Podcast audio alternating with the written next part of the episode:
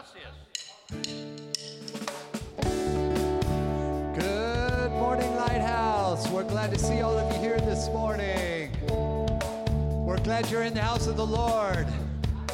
God is, inhabits the praises of his people. So we're all so glad you're here this morning. If you feel like standing with us as we praise and worship, please do so.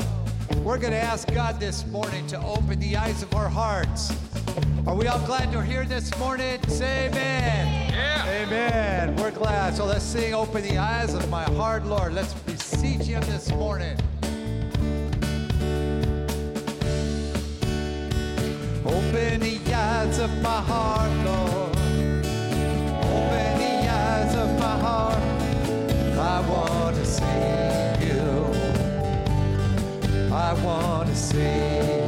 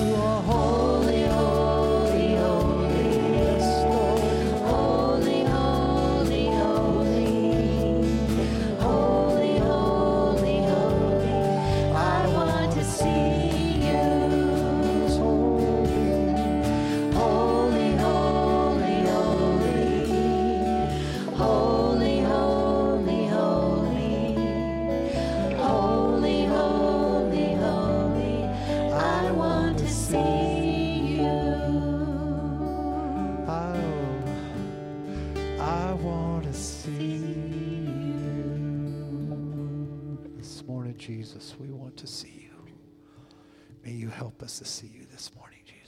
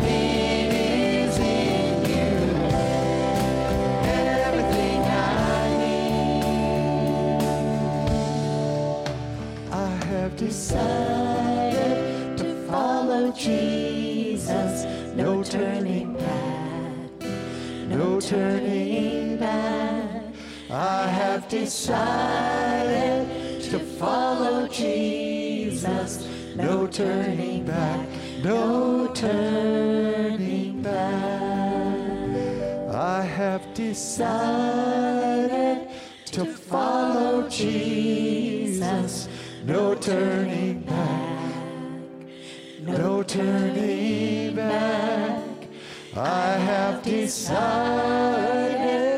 to follow Jesus, no turning back, no turning back. Jesus, we lay ourselves before you. There's no turning back. We stand before you this day, opening our hearts and our minds, claiming whatever else. No turning back. In your name we pray. Amen. Please be seated. All right. Whew. Well, good morning. I hope you guys are doing well. And I just, I am so grateful that we get to gather together. There we go. Um, I'm so grateful that we get to gather here together today. And I, I, I will tell you, we're now, what, two weeks into our Revelation study. We're about to start the third week, and it feels like there's a lot of things that are seeking to distract from that. I know that there are things in our own lives before we came in here today, even as we were coming in, that could be a distraction, and we don't want that to be the case. We simply want to focus on Jesus this morning, and that's what we're going to do. Um, so if you have a Bible, I invite you to turn with me to Revelation chapter 2 because we are now getting into some really wonderful, exciting stuff that speaks directly to where we're at, but it's through seven other church communities that are experiencing pressure. If, you, if you want, let's go ahead and look on this screen for just a moment. Here's a map of uh, where we are talking about. Sometimes it's helpful to get this in our head. John is writing from the prison island of Patmos, which is on the bottom right there, out in the sea. It's about 10 miles from shore.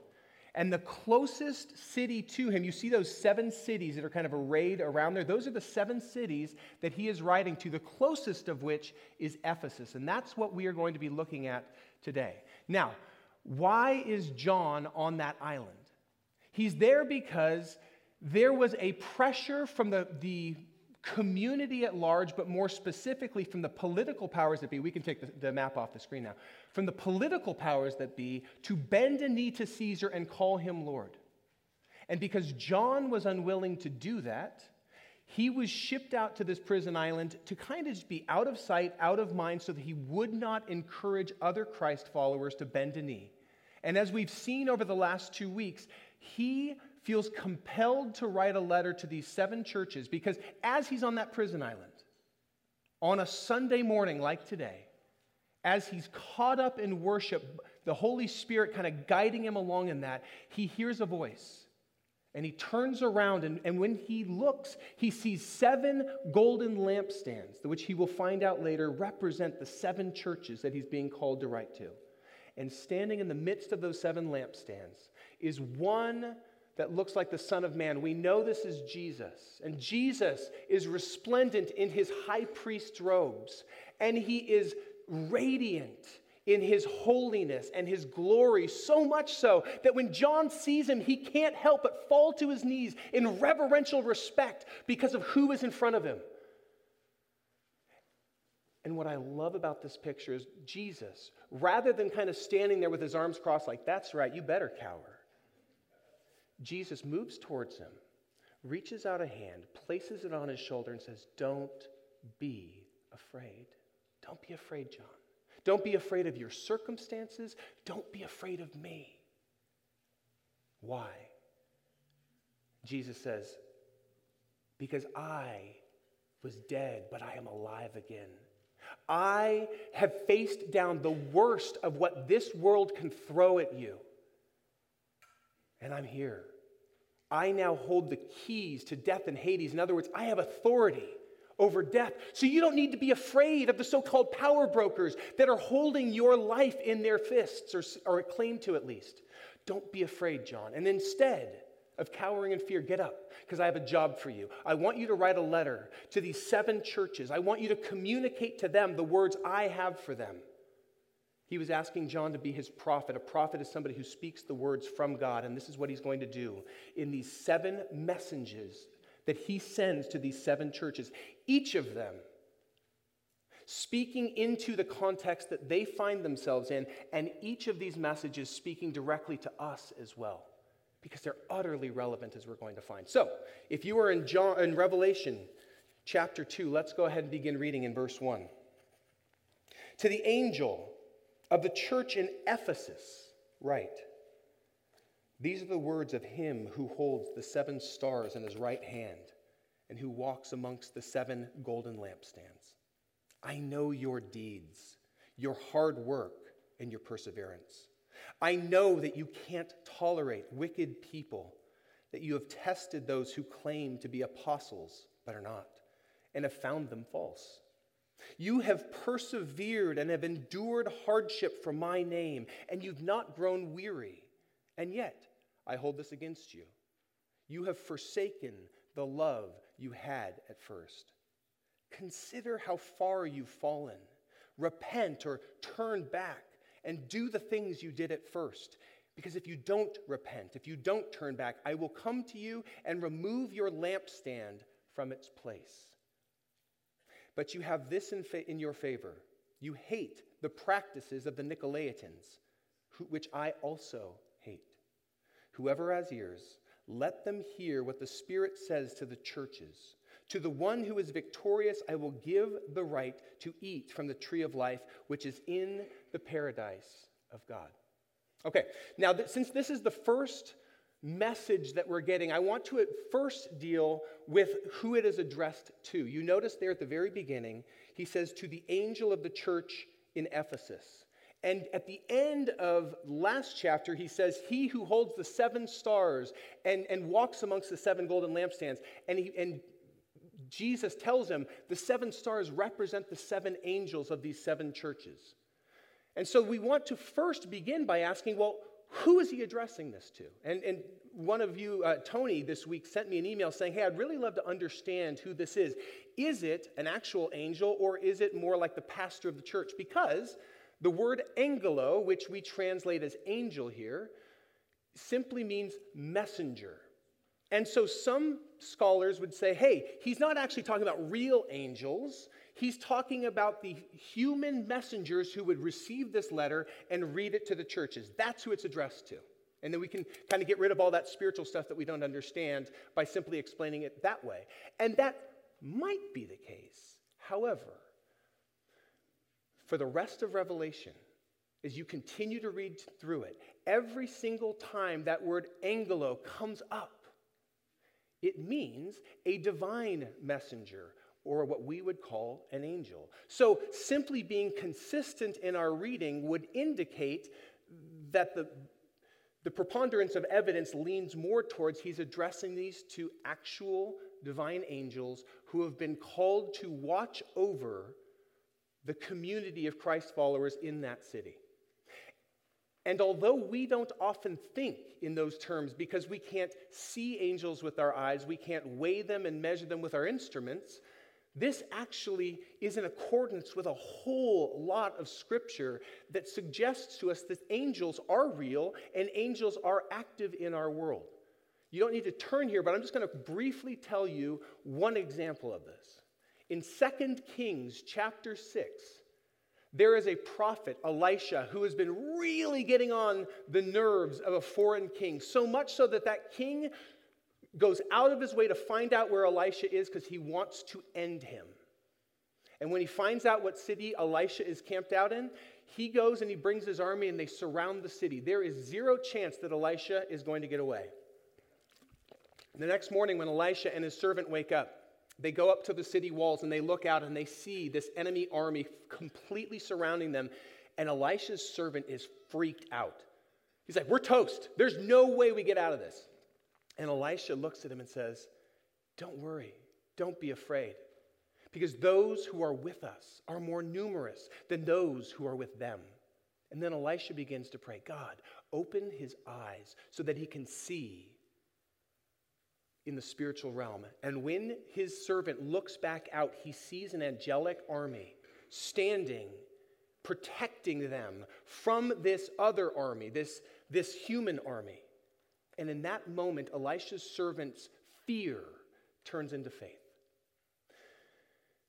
We see it again and again that there are, there are things in the spiritual realm that we simply can't see. And you remember that revelation means a peeling back of what we can see with our eyes to reveal or to uncover what really truly is. And I would suggest to you that by addressing these letters to the angels in these seven churches, Jesus is revealing to us a part of the spiritual world that we don't often see or think about, and that is the fact that we are not alone. That there are actually angels who have been assigned to watch over the church community in Costa Mesa. And there might be 60 different churches in Costa Mesa, but that doesn't necessarily mean that you need to have an angel for each one as if we are individualistic. Remember, Jesus is the head of all of us. There's only one church in Costa Mesa. But we have an angelic host that watch over us. And this, by the way, gives me great comfort. Because what I realize, and is what we're going to talk about next week, is that behind a lot of the pressures that the, the things that might cause us fear out in the world that we come into contact with, the pressures to conform, behind those things that seem to be from human standpoint, there is a spiritual enemy that stands opposed to us, the one that's really kind of trying to push that. And that is our true enemy. And how do we as human beings stand against a spiritual enemy that we can't see? With weapons that are more conventional. How do we fight against it? It brings me great confidence and great comfort to know that there are spiritual eyes who have been assigned by my Father to watch over us. And this affects the way I pray personally. Just this week, I have asked the Father to put a hedge of protection around my home I have asked him to, to station angels to protect my kids as they sleep. They ask me to do that every single night. Just this week, as conversations are stirring, and I'm realizing that for whatever reason, the enemy seems to be really kind of coming at us from a lot of different angles. Just this week, I have been praying that the Father would station angels around our church. And I don't mean our church property, I mean around you. Because remember, this is just a box. We are the church. And so, whether you're here in person or you're watching from home, I have been praying that God would station angels to watch over you and protect you with eyes to see in the spiritual realm in ways that we can't always. And I've been praying that over our city. It gives me great comfort to know. That said, whether or not Jesus is addressing these two actual, literal, angelic messengers or to the human messenger who would be tasked with reading this, aka the pastor. The message that he has for the believers in the church of Ephesus is for them. And so now let's consider for a moment, again, because context is key. If we want to understand what we're reading, we need to kind of understand the context into which it was written. Let's talk for just two minutes about what Ephesus was like, what it might have been like for believers living there. Ephesus was the fourth largest city in all of the Roman Empire. It was the largest and the most influential city of these seven cities that we're going to be reading about. They were the leaders in banking in that region.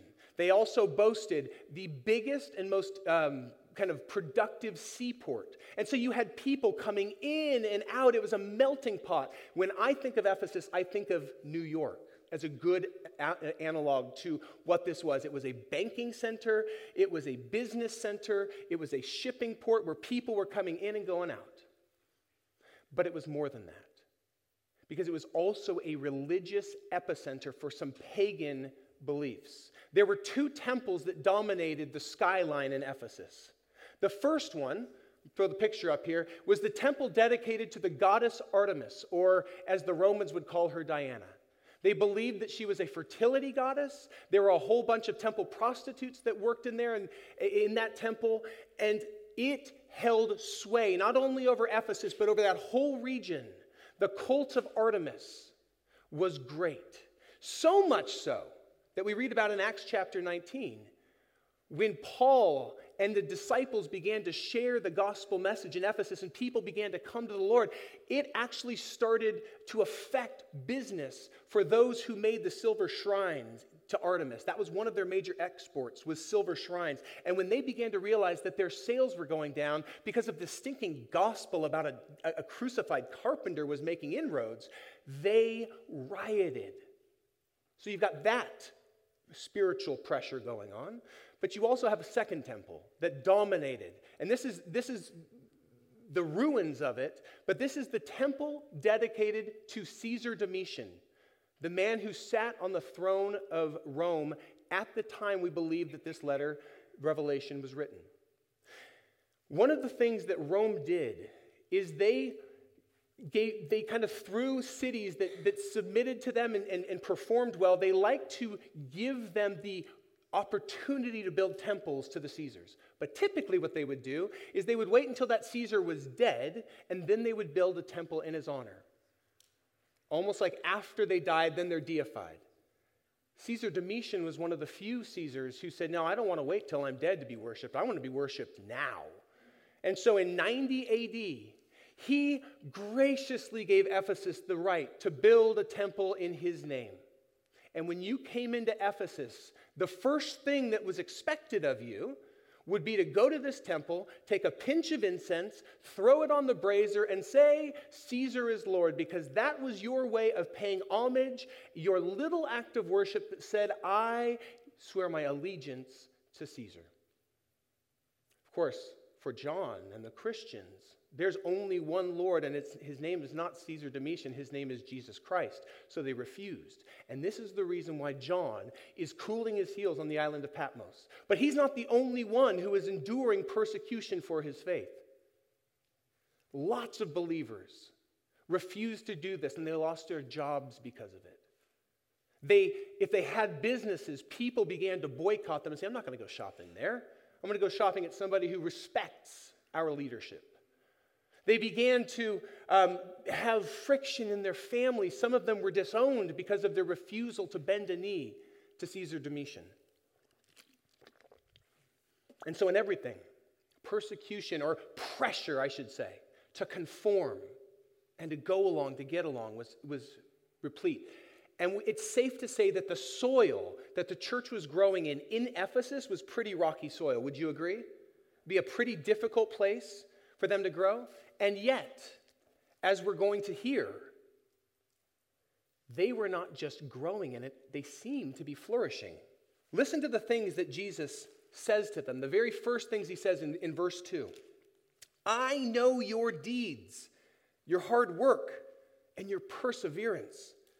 I know that you can't tolerate wicked people, that you've tested those who claim to be apostles but aren't, and have found them false. In other words, you're really zealous about right theology, about not just taking what everybody says is the gospel truth. They say, well, this, this should be added and We'll talk a little bit about what some of that might have been a little bit later.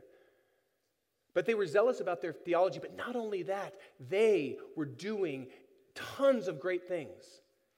They had, they were not only sharing the gospel so much so that the, the, the, numbers of people who called themselves Christ followers in that region was growing exponentially, but they were doing so many good works.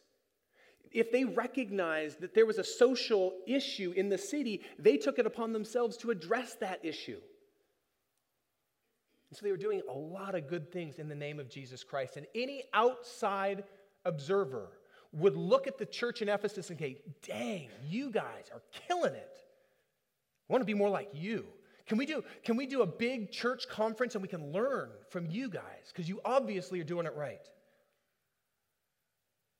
Verse 3 You have persevered and have endured hardship for my name and have not grown weary. Even when you experience pushback, even when there is pressure to conform, you don't give in to it. Mass respect.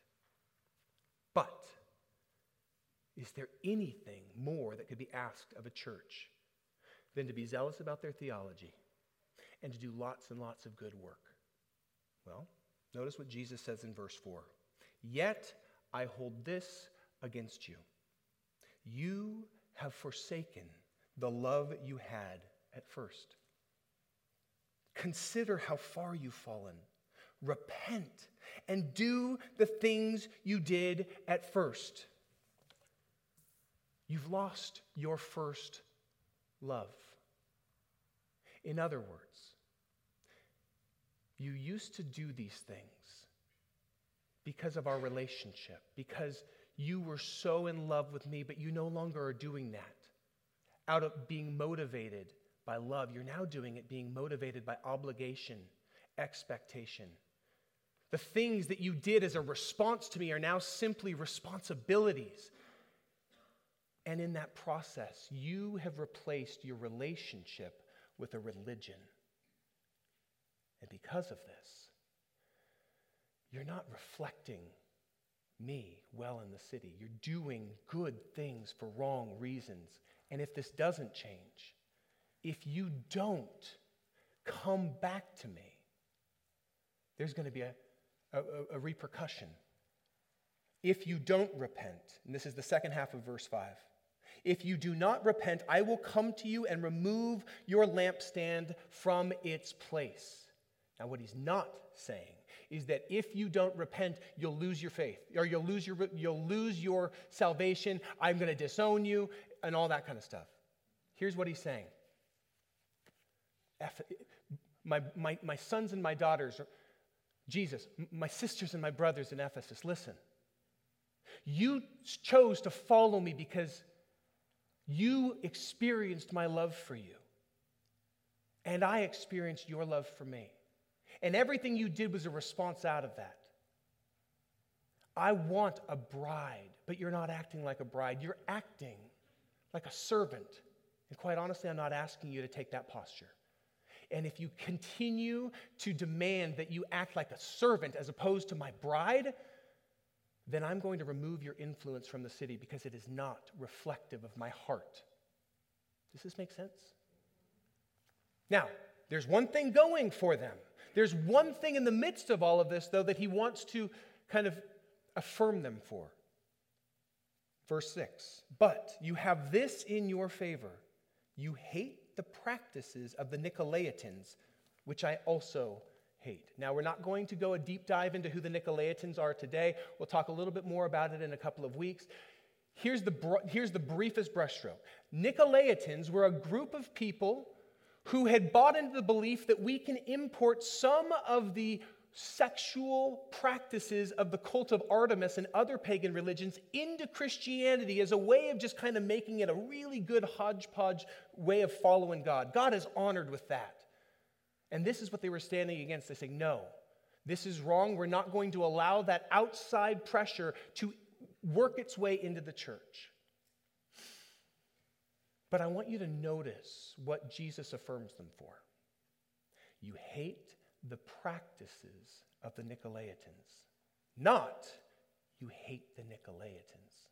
And that is a massive, massive difference. Because I think far too often in our culture and just as human beings, when you disagree with somebody's perspective on a thorny topic, it is a very short step to begin to hate that person, not just their perspective. Does this make sense? And we see this everywhere on social media. People are treated as the sum total of their perspective. And so when you push against their perspective, you almost push against them. It's easy to, to assassinate their character or their value as a human being as opposed to addressing the area of disagreement. Far too often we have given in to hating the sinner, not just the sin. God bless you, Ethan. Thank God our Father doesn't treat us that way. Because I can promise you, all of us have at times, and even maybe perhaps now, have wonky perspectives of how we view him and approach him and, and what he, we think that he is permissive of and the way that we're living. If he simply said, If you mess up, you're dead to me, well, then guess what? We might as well go home and get ready to watch football later because we got nothing going for us. Thank God he does not treat us like we have a tendency to treat other people. But if that's the way he treats us, with grace as opposed to guilt and condemnation, then may it be so with us as well. May we never hate the people, even if we do not support the practices. We'll talk more about this because it's something that is just so ingrained in our society. What we're going to do today, as we've kind of worked through this, I love the way that in looking at other church communities and how they're dealing with pressure, it gives us the ability to then use that as a lens and go, okay, in what ways do we run the same risk? And this morning, perhaps the biggest uh, lens that we can bring from this message and, and bring to bear on ourselves is this question of losing our first love. How can we serve God but not be in love with God?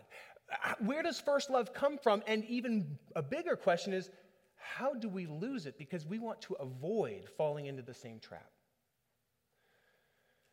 A lot of times we can get some help in understanding lofty theo- theological perspectives on our relationship with God by first looking at our relationships with one another. So, briefly, let me just kind of outline how you can lose first love in a dating or a marriage relationship. 20 years ago, when I first fell in love with Kathy, who is now my wife of 17 years, when I first fell in love with this woman, it didn't matter what I had going on in my world, she had my attention. It didn't matter if I was in the last paragraph of the last page of a really good book. If she had a thought on her mind, I was more interested in hearing what she had to say there. It didn't matter that I hate driving in traffic with a passion so much so that I live 100 yards from the church because I'd rather avoid driving on freeways. It didn't matter it, she lived in South County and she wants to hang out at 5:30 on a, a, a weekday evening, I will embrace driving an hour to get down to her just to spend half an hour with her because I valued time with her more than anything. First love is focused on relationship with a, the, object of our first love. And it says, You're more valuable to me than anything else. So even other good stuff, I'm willing to put it to the background in order to spend time with you. Now, 20 years into our relationship and 17 years into marriage, I cannot say that I've always taken that same approach in our marriage. There are times when I'm reading a book and I'm in a really good part, and she has something that she wants to talk about. I'm like, ah, seriously? And even if I do stop, I do so begrudgingly, right? I'm like, tell me how long is this going to take so I can get back to my book, right? Hypothetically, of course, people. When, when she calls me and she says, Hey, honey, can you do? I no longer go, Yay! It's more like a, Really? You want me to pick up the kids? Can't you do it? Right? Like, and, and even more insidiously, it's not, I'm not always as quick to drop whatever to be spend time with her because it's almost like it's really easy to take time with her for granted. And so when I have other things that are demanding my attention, it is so much easier to stay focused on them and forget that she's right there. The object of my love, this woman who has so captured my heart that I've given her, I've said, let's, let's journey together through life. And I can almost overlook her at times. I know that this is probably not, has not happened for any of you, but for me, this has been my experience from time to time. You guys, you guys know there's this really uh, wonderful theologian named Jeff Foxworthy who, who uses. He had this kind of way of asking questions that kind of put it right in front of your face. So I, I have a couple of Jeff Foxworthy thoughts here. If you get frustrated when your sweetie interrupts you to share something, you might have lost your first love. If date nights become an obligation rather than an opportunity, you might have lost your first love. And if serving your spouse becomes a chore rather than a, pre- a pleasure, you might have lost your first love. And the same thing happens in a relationship with people, but it can also happen in our relationship with God. I remember when God, when Jesus captured my heart I was a sophomore in college, and I'd grown up in the church. I'd been part of youth groups all throughout. I'd gone to camps. I'd prayed the prayer. I'd been baptized. But sophomore year of college, I had an encounter with the living God at a men's retreat over on Catalina Island. I was overwhelmed by his love. And when I came back to school, when I, when I came back to the fraternity house where I lived on Sunday evening, I was a different person. I didn't have to spend time in God's Word, I wanted to.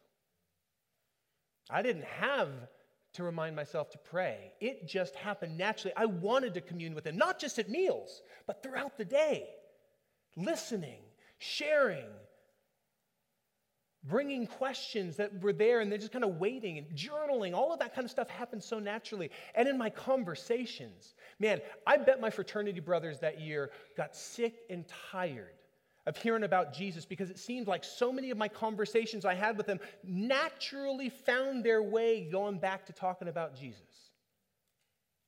I wasn't ashamed. I, I, wasn't ashamed that everybody knew I was in love with Jesus and I wanted them to know. But almost, you know, a little bit, wow, like 25 years later, that's, that's shocking to say. 25 years later, I can't say that I operate the same way, even as a pastor.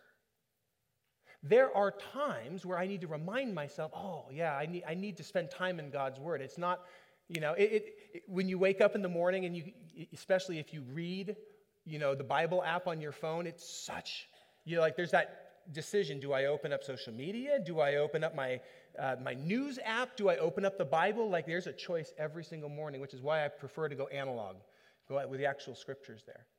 But there are times where I go, I need to, and I feel almost obligated. Times where I forget to pray. It's almost like you need to force yourself to do it. Times where even as I'm walking out after having tucked Ethan and he goes, Well, Dad, can you pray for me? It's like, Oh my gosh, I forgot to pray for my son. Right? Like, yes, I want to. It can be so easy for us to, yes, we're doing lots of good things. Yes, we are serving him this way and that but we're not doing it any longer because we are in love with him. We're not doing it any longer because he has captured our attention and we just want to spend time with him. We're doing it out of a sense of obligation, responsibility, and expectation, a sense of duty. And when that happens,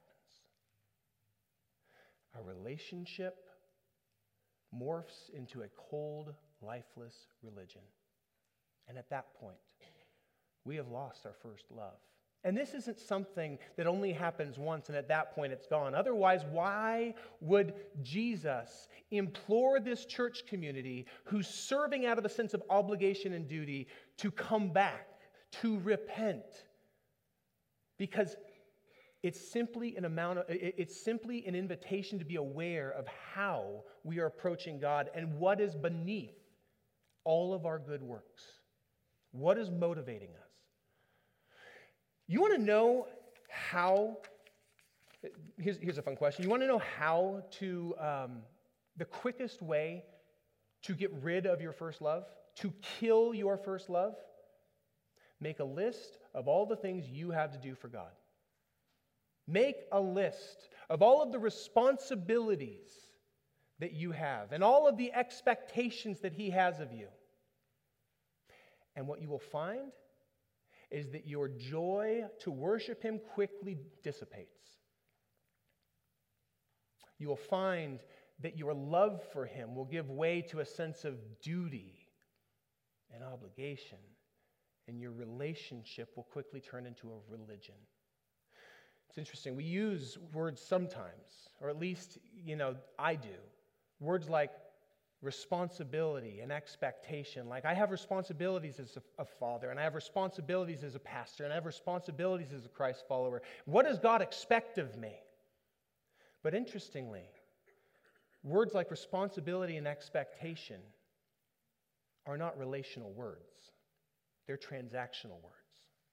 They're the kind of words you use between a boss and an employee in a work setting. And I want to point out that neither of those words is found anywhere in Scripture. God, our Father, Jesus, our Lord, the Holy Spirit, our Comforter, and His ever present being with us, does not heap responsibilities upon us. Now, there's a lot of very well meaning pastors who think that that was an oversight, so we go out of our way to try to correct him in that. But God is not interested in heaping you down with a pile of responsibilities. Rather, He wants you to be able to respond. What's the difference? Responsibilities say, do these things and we can have relationship. The ability to respond says, we have relationship, you are loved, so out of that, you get to love others. You have experienced deep grace that you didn't deserve. That's why it's grace and not payment for, you know, duties rendered. So now you get to be a conduit of grace to others. We love because he first loved us. All of the ways that we live should flow out of our relationship as opposed to being the, the stepping stones that we build to have relationship. Is this making sense? Similarly, expectations are caustic to relationship. When you go into a relationship and you carry expectations of what you think you need to get from that person, and you think that they have expectations of you, more often than not, both parties are left frustrated. And there's not a whole lot of close relationship that takes place. But what's the alternative to expectations? A sense of expectancy. Just this week, I, uh, I hung with a pastor from the city. I love to get together and just hang out with my fellow co laborers in the city. And the thing is, we didn't have an agenda. We didn't go in with, we need to get these things done. Rather, we just said, hey, want to hang out? Yeah, let's hang out. Let's, let's get together at noon. I quite honestly didn't know if I was going to eat lunch or we were going to go for a hike. I didn't have any expectations. Expectations curl their fingers around an, an, end goal and say, This is why. This is what I deserve. This is what I need out of this. And if I don't get this, I'm going to be upset. It's rigid.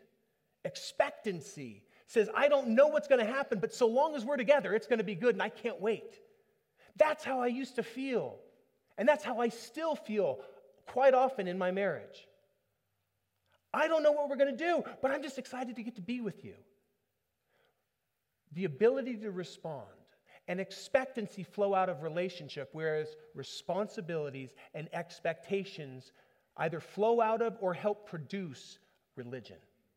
And let me tell you, I don't want you to go through life with a heavy religion hanging over your head.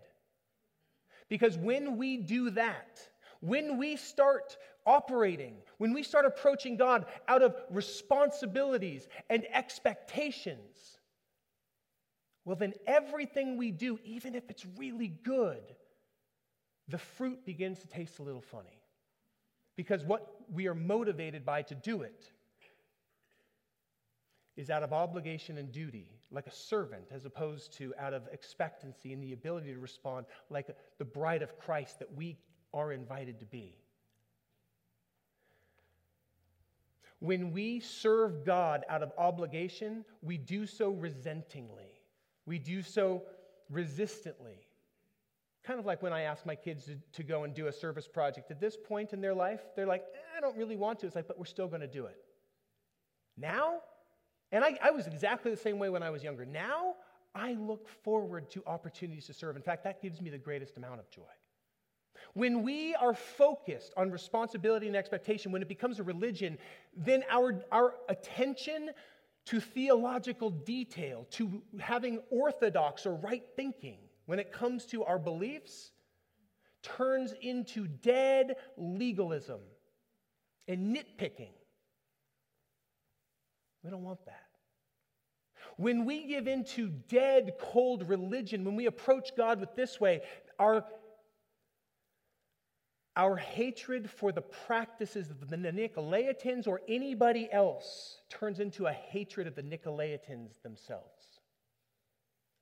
when we give in to cold, dead religion, our relationship becomes a religion. And there are some of us who need to lose our religion today so that we can turn back to the one who captured our heart and say, regardless of where you're going, I want to be with you. Regardless of what you ask of me, I'm willing to do it because you're worth it. Regardless of what you ask me to lay down, regardless of how much it interrupts my life, I do so with joy just to get to be with you. So, Jesus, lead on, I will follow. That's the cry that I pray that we as a church community will come to. That we will lay down our religious sense of duty, obligation, with all of the responsibilities and expectations that we have kind of plastered onto our approach to Jesus, and come as we are, imperfect as we are, to a Lord who loves us so perfectly that he gave his life so that we could be restored back into relationship. And so that our purpose in life, our primary purpose of reflecting his heart into this world, would be restored back to us. So I'm going to pray as the worship team comes forward. I'm going to pray that the Holy Spirit does something in here today. And that the Holy Spirit does something for you who are at home. That He breathes new life into your relationship with God. That He opens your eyes to the overwhelming wonder of a Lord who loves you just as you are and who says, Not only I want to be with you, but I want you to join me in reflecting the redemptive message of grace to a world that is so dead set on tearing itself apart by pointing fingers and condemning. May we be known by the way we reflect the love of our holy, glorious, gracious, and intimately close Lord. Father God, I am grateful that you love us in spite of us. Jesus, I am so grateful for the ways you modeled a sacrificial, others centered love. Holy Spirit, I'm grateful for the ways that you expose in us the religious rocks that we pick up along the way the ways that we have turned following our Lord into a job rather than a relationship. I pray, Holy Spirit, that even now you would begin to continue to expose the ways that we've wandered away from first love and we've picked up a religion along the way. May we rest in your love for us so that we can then become a conduit of that love to others that we encounter, whether it's in the first couple of steps out of this place today, or throughout the week, or in the coming months and years. May we be a people who are so set in your love for us that we become conduits of it. Everything that we do flows out of our first love for you, not out of a sense of duty. Pray these things, Jesus, in your holy name. Amen. Love you guys, and let's worship together.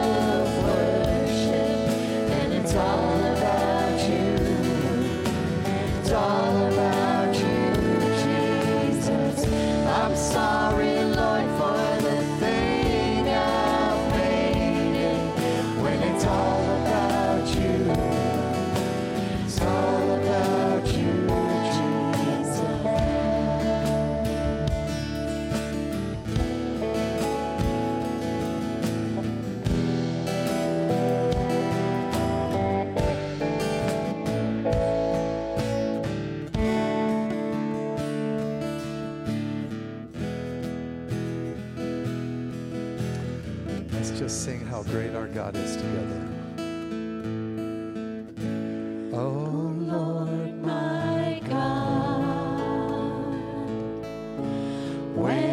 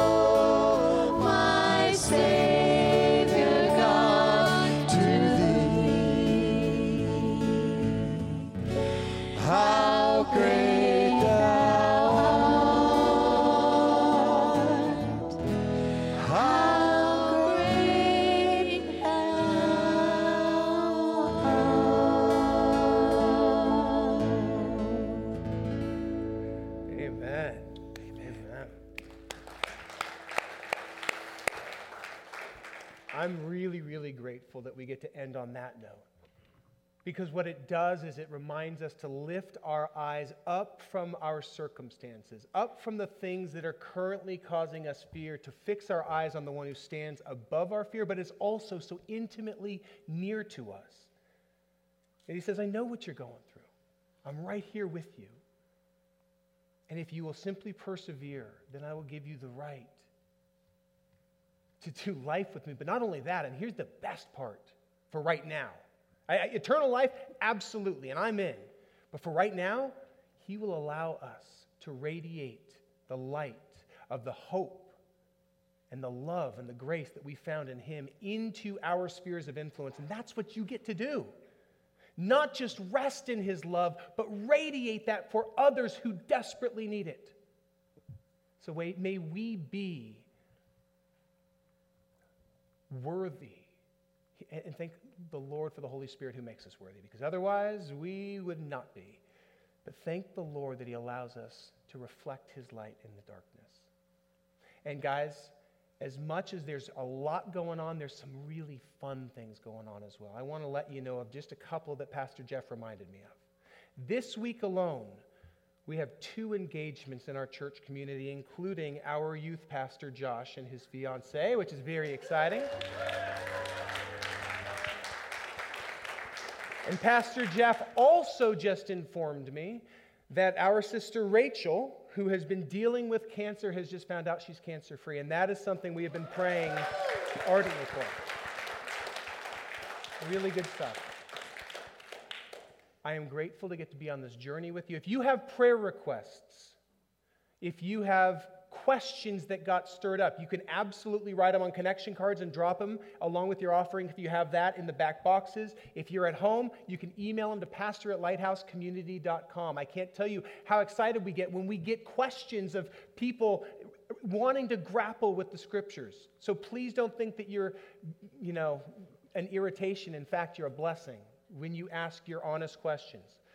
Um, on Wednesday, if you want to join us in here, Pastor Bill and I are going to be kind of, we're going to continue this study through the, the letter of Revelation. That's on Wednesday with your life groups, or you can, you can just dive into with your life group. I love you. I am so grateful to get to be on this journey with you. I recognize the way that the enemy is trying to stir things up and distract us, which tells me that we are right where we need to be. And I'm so grateful that our Father God looks out for us and that there are other spiritual eyes who are keeping their eyes on us. So now go and be the church. Go and reflect the heart of love and grace that you've experienced. Have a wonderful week.